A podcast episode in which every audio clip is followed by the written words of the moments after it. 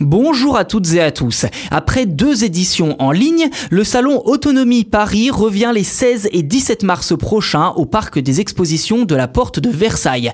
Objectif, promouvoir les mobilités intelligentes et durables tout en exposant les solutions nouvelles pour repenser nos modes de transport. Tous les détails sur ce salon dans cet épisode.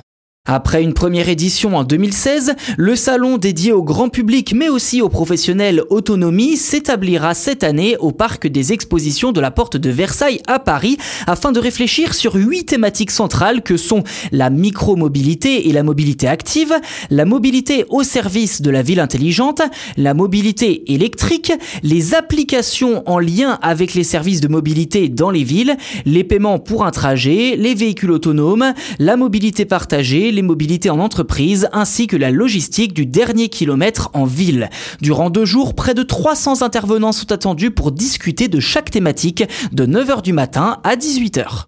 D'ailleurs, durant cette édition 2022, des entreprises, des startups et des acteurs internationaux comme Lyft, par exemple, illustreront les diverses opportunités qui s'offrent à la population en termes de mobilité intelligente et durable. De son côté, Microsoft présentera son offre permettant de développer, je cite, une planification urbaine durable et l'innovation des villes intelligentes. Fin de citation. Tandis que la Massif échangera sur la manière dont le monde de l'assurance doit s'adapter aux nouvelles solutions de mobilité durable.